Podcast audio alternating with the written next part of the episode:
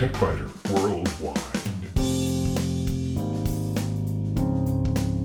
It's the High Tech Podcast in plain English with an hour's worth of news in about 20 minutes. That's because we leave out the commercials, the station breaks, the sports, and most of the jingles.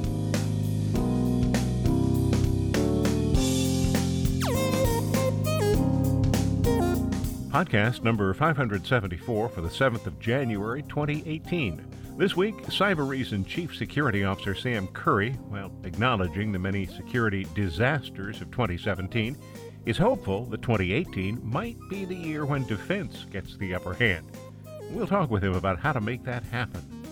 In short circuits, this week we learned that every Intel CPU manufactured in the past 10 years has a serious security flaw. Fixing that flaw will require operating system changes that will make your computer slower. Light bulbs seem decidedly low tech, but recent advances are producing bulbs that can save money by using far less electricity than old technology bulbs. In spare parts, only on the website, the music streaming service Spotify plans to go public in the first half of 2018 and will use an unusual method for its IPO. If you have a teenager, how many social media accounts does he or she have? There's a good chance you don't know about all of them. And we'll reveal the second half of Dashlane's top 10 worst password offenders for 2017, and then explore three things we can do to avoid being password bunglers.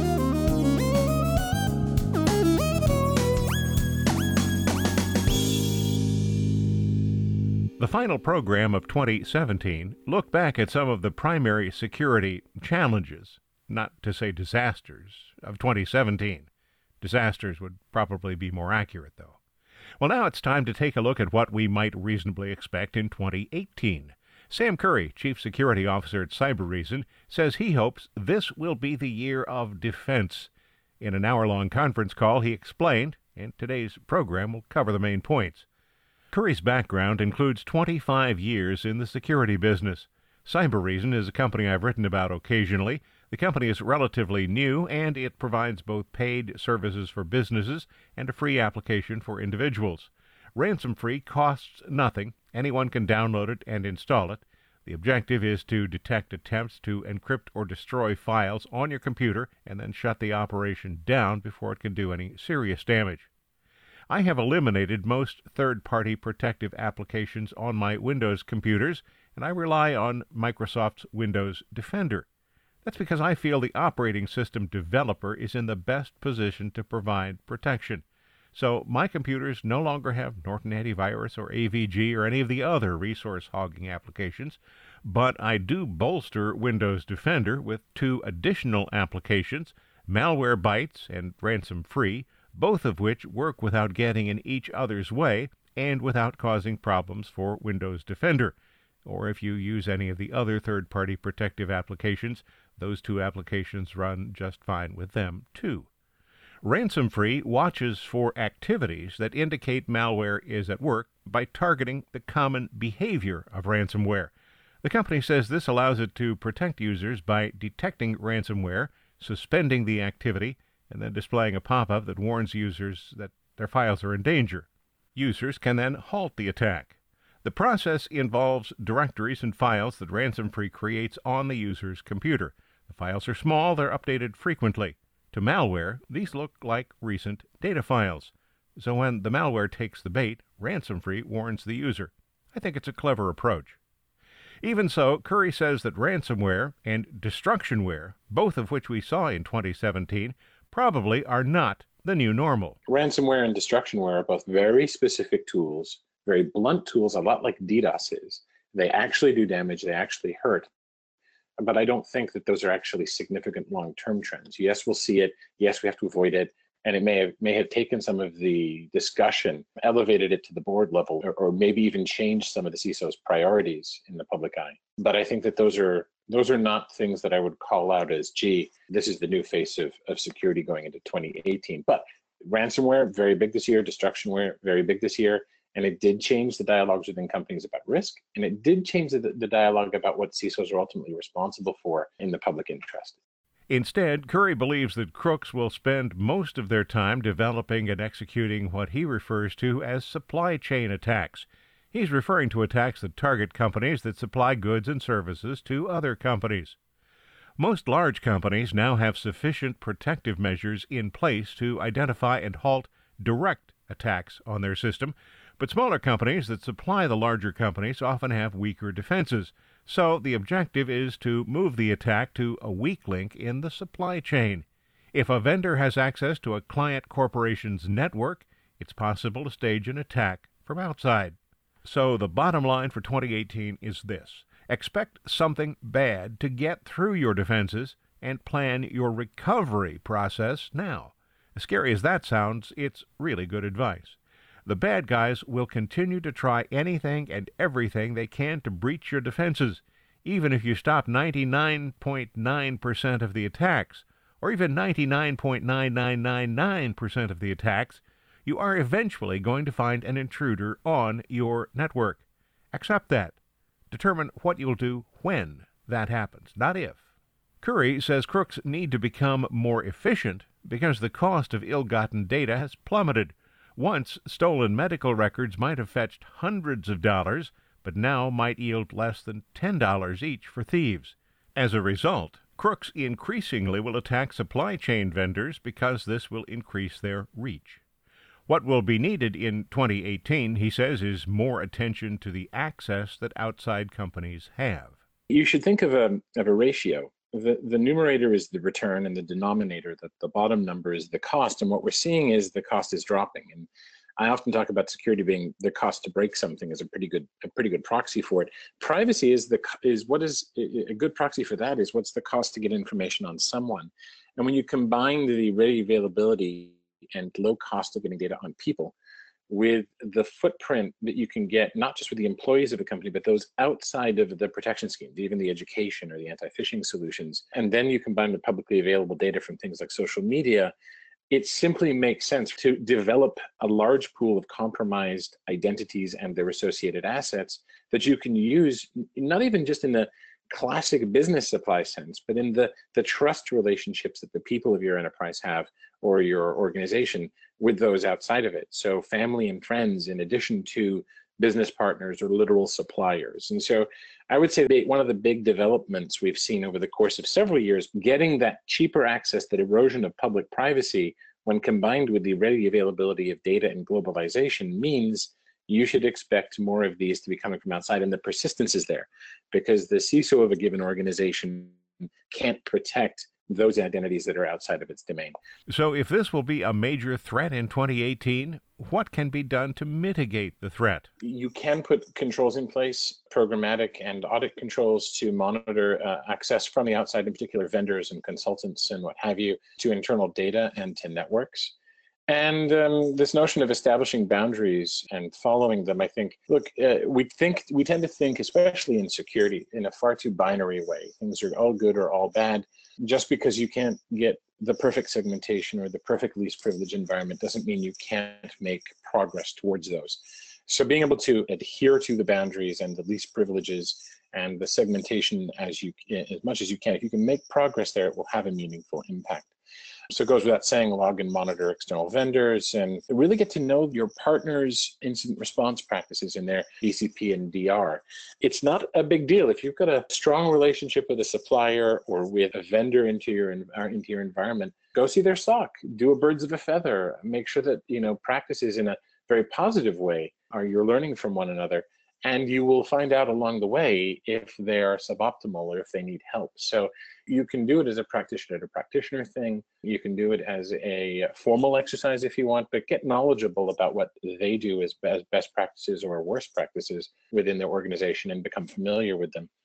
I think it's also important to uh, limit the topography available from you know to the attackers by making sure that you know what third-party software is available. Now, you're never going to totally own this, but of course, educational practices are good, especially around things like installing freeware or, um, uh, shall we say, going commando uh, with uh, administrative privileges in the environment.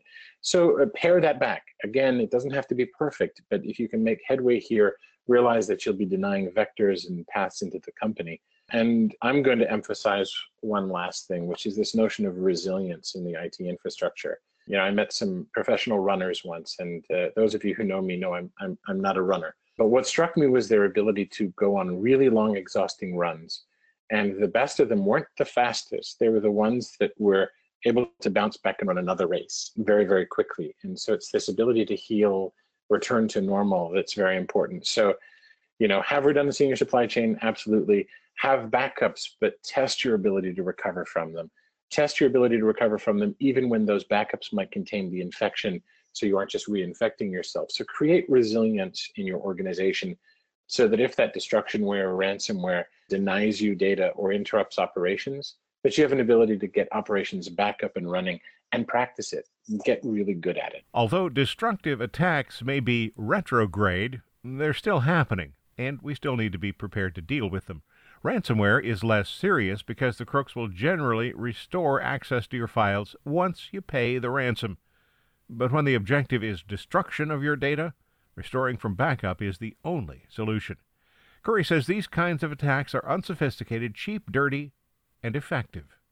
Numerous malware tools are capable of causing severe damage, so understanding that it will happen someday is the first step. Planning to recover is the essential second step. But then you have to assume it's going to happen. Given a, a dedicated opponent, one who is looking for the seams in the system, they're going to find a way to cause damage, in which case you have to say, all right, when that happens, what are the options? And use the time now, not just to build a system, but to build all the processes around it, to build an institutional capability. Use the peacetime, if you will, to prepare for when the conflict comes. And I was asked recently at a conference, what do you think of the N minus one philosophy for vulnerabilities and patching? And uh, let's just, you know, that old G.I. Joe adage, knowing is half the battle, isn't true most of us, in fact, know what needs patching.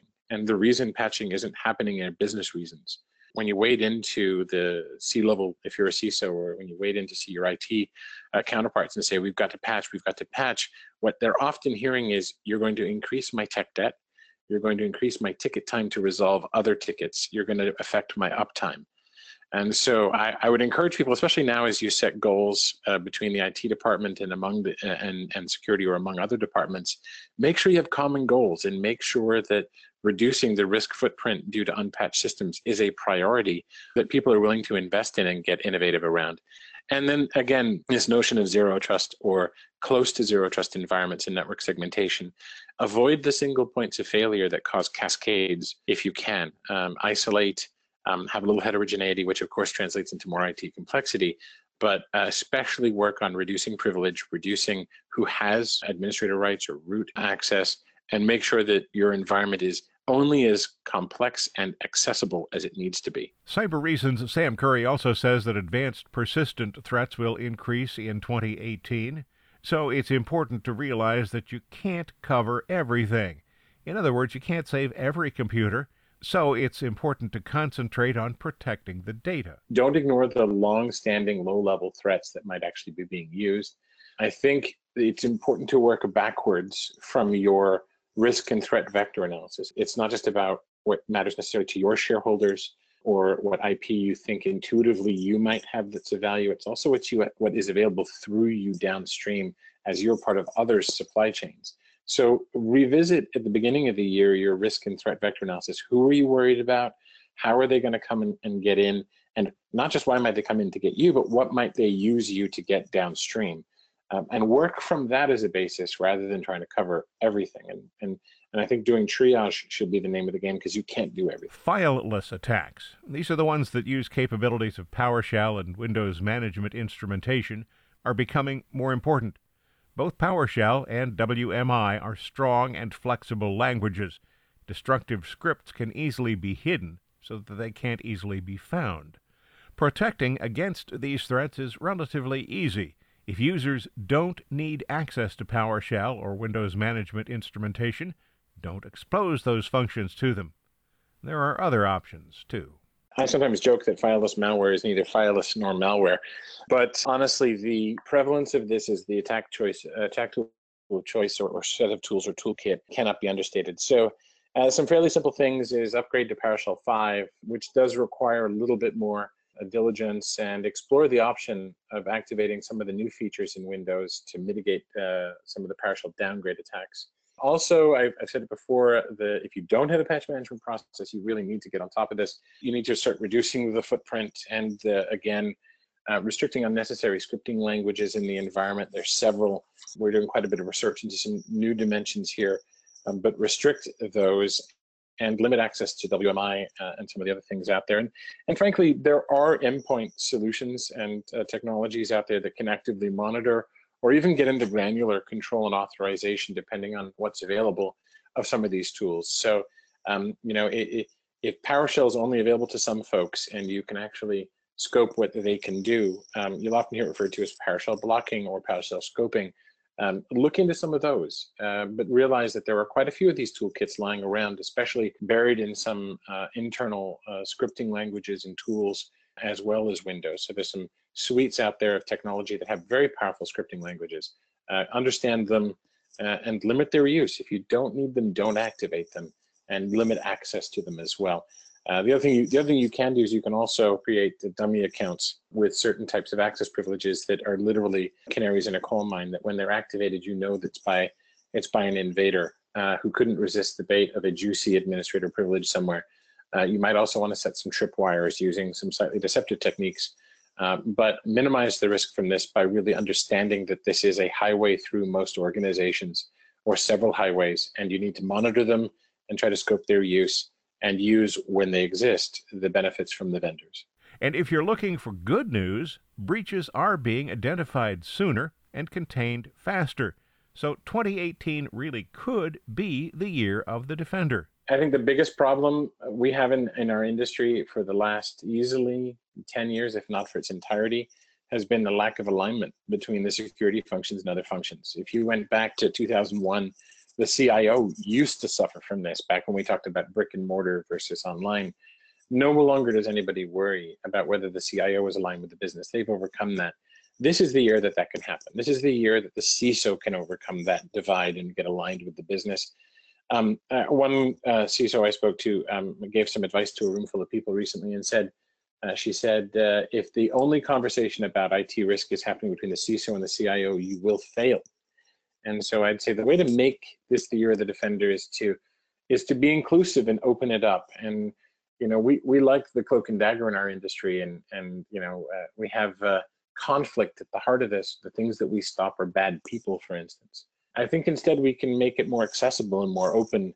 I think in the new year, I challenge any CISO on the call, and similarly anybody who's a security professional, try to make the first week of your meetings uh, outside of the group. You have to do planning get a significant leavening of meetings with other departments to discuss risk, become the chief risk storyteller or the ambassador for risk in the IT stack, and realize that controls are there. The ability to, get a rational program in place is there. The ability to affect the organization and, and limit damages there. I'm optimistic about next year, notwithstanding what I said earlier which is that usually the people who are optimistic are the ones who get sneered at when something bad happens. That shouldn't stop us. Come back with your security or risk resolution for New Year's to be to make this the year of the defender, and I think you'll be well served. Those who work in corporate IT may find that security has finally become a board level topic of discussion.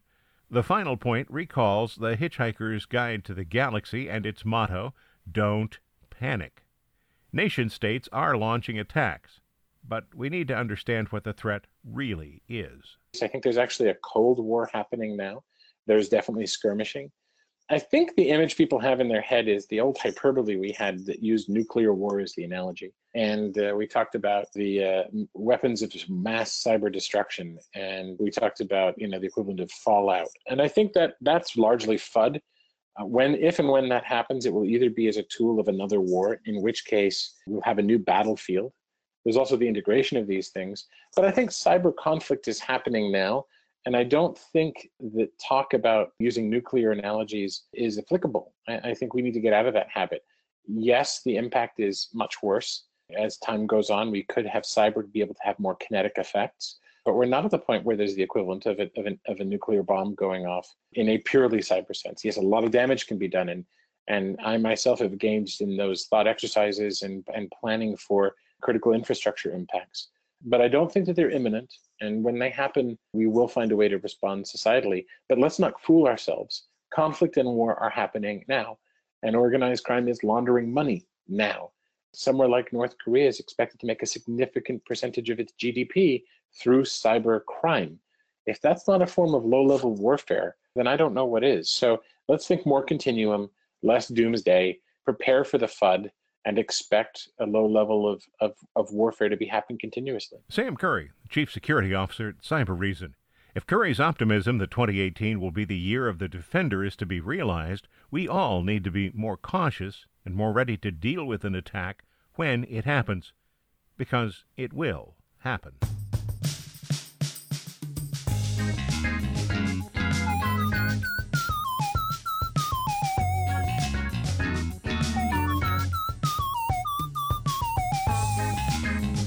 In short circuits, if your computer has an Intel CPU and runs Windows, it probably has a security flaw. If your computer has an Intel CPU and runs the Mac OS, it probably has a security flaw.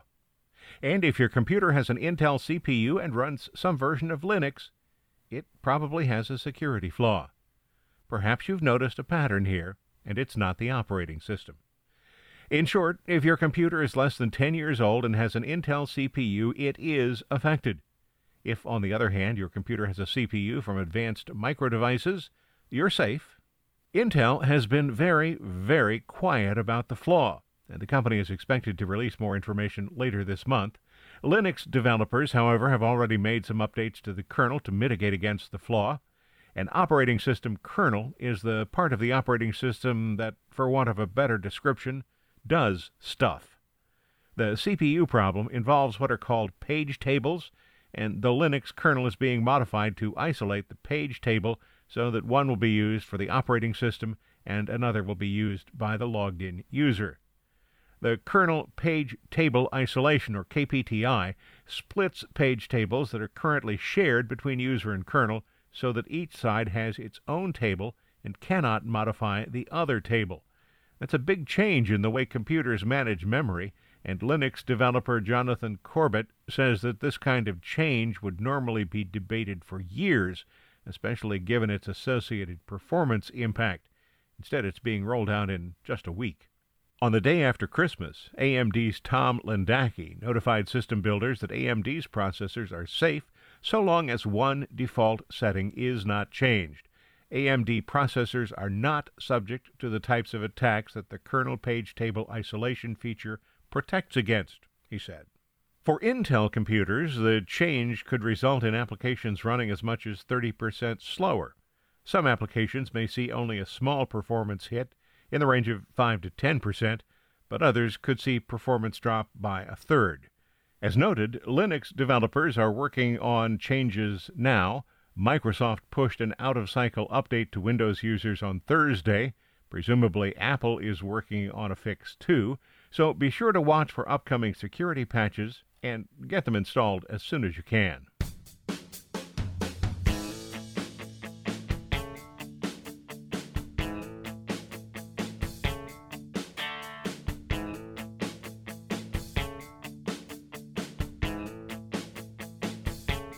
Times has TechByter Worldwide talked about light bulbs? Well, let's see, including today, I think probably once. So, really, are light bulbs high tech? Incandescent light bulbs, clearly, are on the way to extinction. If you're still hanging on to bulbs that get hot, burn out all too often, and increase your electric bill, there are some better options. So, let's take a look at them. Compact fluorescent bulbs were the first attempt to reduce power usage for lighting, but they had a lot of problems. The most serious problem is the mercury vapor inside the tubes. Mercury is dangerous, but compact fluorescents save energy that reduces the use of coal to generate electricity. Burning coal releases mercury. Now, the bulbs contain less mercury than would be released by burning coal. Less is not none, though, so the bulbs are difficult to dispose of properly. The bulbs also become quite warm when in operation, not as warm as incandescents and eventually that heat causes the ballast that's built into the bulbs to fail. Many people don't like the light produced by these bulbs because it tends to lack a red component. Fluorescent lights have improved, and the quality of light can nearly match that of incandescent lights, but nearly isn't exact.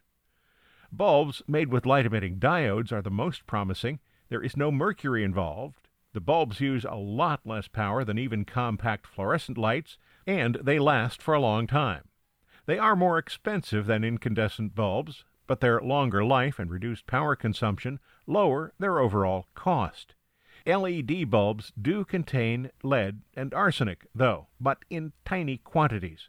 Incandescent bulbs contain no lead or mercury, but they do result in more mercury contamination than compact fluorescents because of their inefficient use of power and the fact that burning coal releases mercury. Light emitting diode bulbs seem to be the best choice both economically and environmentally. So if you're thinking of buying some LED lights, here are some things to keep in mind. First, we tend to think of light bulbs in terms of watts. That's convenient, but it's inaccurate. Light is measured in lumens. Watts is a measure of power. A 100 watt incandescent bulb produces about 1600 lumens, so be sure to compare lumens, not watts. And then the color of light, you need to take that into account. For an incandescent look, you'll want to make sure that the bulbs deliver light at about 2800 to 3500 degrees Kelvin. That's the way color is measured. The lower the number, the more red and yellow in the light. Neutral bulbs will be in the 3500 to 4000 degree Kelvin range. Daylight LED bulbs start at 5000 and go to more than 8000 degrees Kelvin. The higher the number, the more blue the light. And if you have a dimmer switch, be sure to buy bulbs that are specifically designed to work with a dimmer. Not all LED bulbs can be dimmed, and virtually no compact fluorescents are compatible with dimmers. And finally, some lamps have three way sockets. A standard bulb of any type will work in these sockets, but will not offer three levels of light, of course. LED three way bulbs are available. They are relatively expensive, though. In December, I bought some LED bulbs rated at 2000 lumens. That's about equivalent to the light output of a standard 150 watt incandescent. They are very bright. The light is 3000 degrees Kelvin, that's right in the incandescent range. They are expected to have a life of, and I quote the label here, 13.7 years when used 3 hours per day. We'll come back to that in a moment. Instead of 150 watts, though, these bulbs use only 17 watts. Now, these bulbs are in use more than 3 hours a day, so maybe rating the life in hours might be more appropriate. 13.7 years is about 5,000 days, so at 3 hours per day, that would come out to about 15,000 hours. Assuming the bulb is on about 14 hours a day instead of 3, I can probably expect that bulb to last about 3 years. Now, electric rates vary by region, but one source suggests that a good approximation across the United States is $1 per watt for a device that's powered 24 hours a day. My 150 watt light bulb would be on about half that time, so $75 a year for one incandescent bulb at 150 watts. The LED bulb with an equivalent output in lumens consumes only 17 watts, so the cost per year $8.50. The economic argument is pretty clear. Assuming that a light bulb is on about 12 hours a day, the cost to run the bulb will be approximately 50 cents per watt per year. So I have a chart on the TechByter Worldwide website that shows the approximate cost to operate incandescent, compact fluorescent, and LED bulbs with the equivalent light output.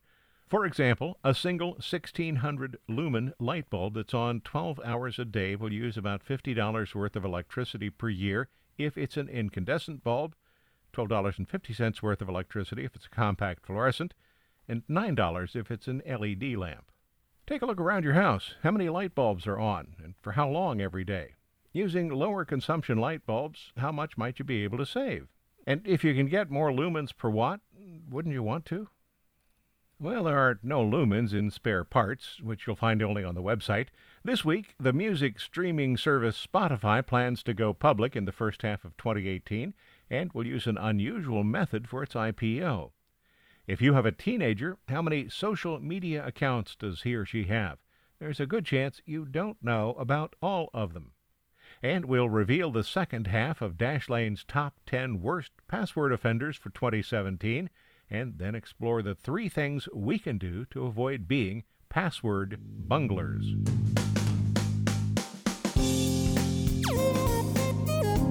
Thanks for listening to TechByter Worldwide, the podcast with an hour's worth of technology news in about 20 minutes.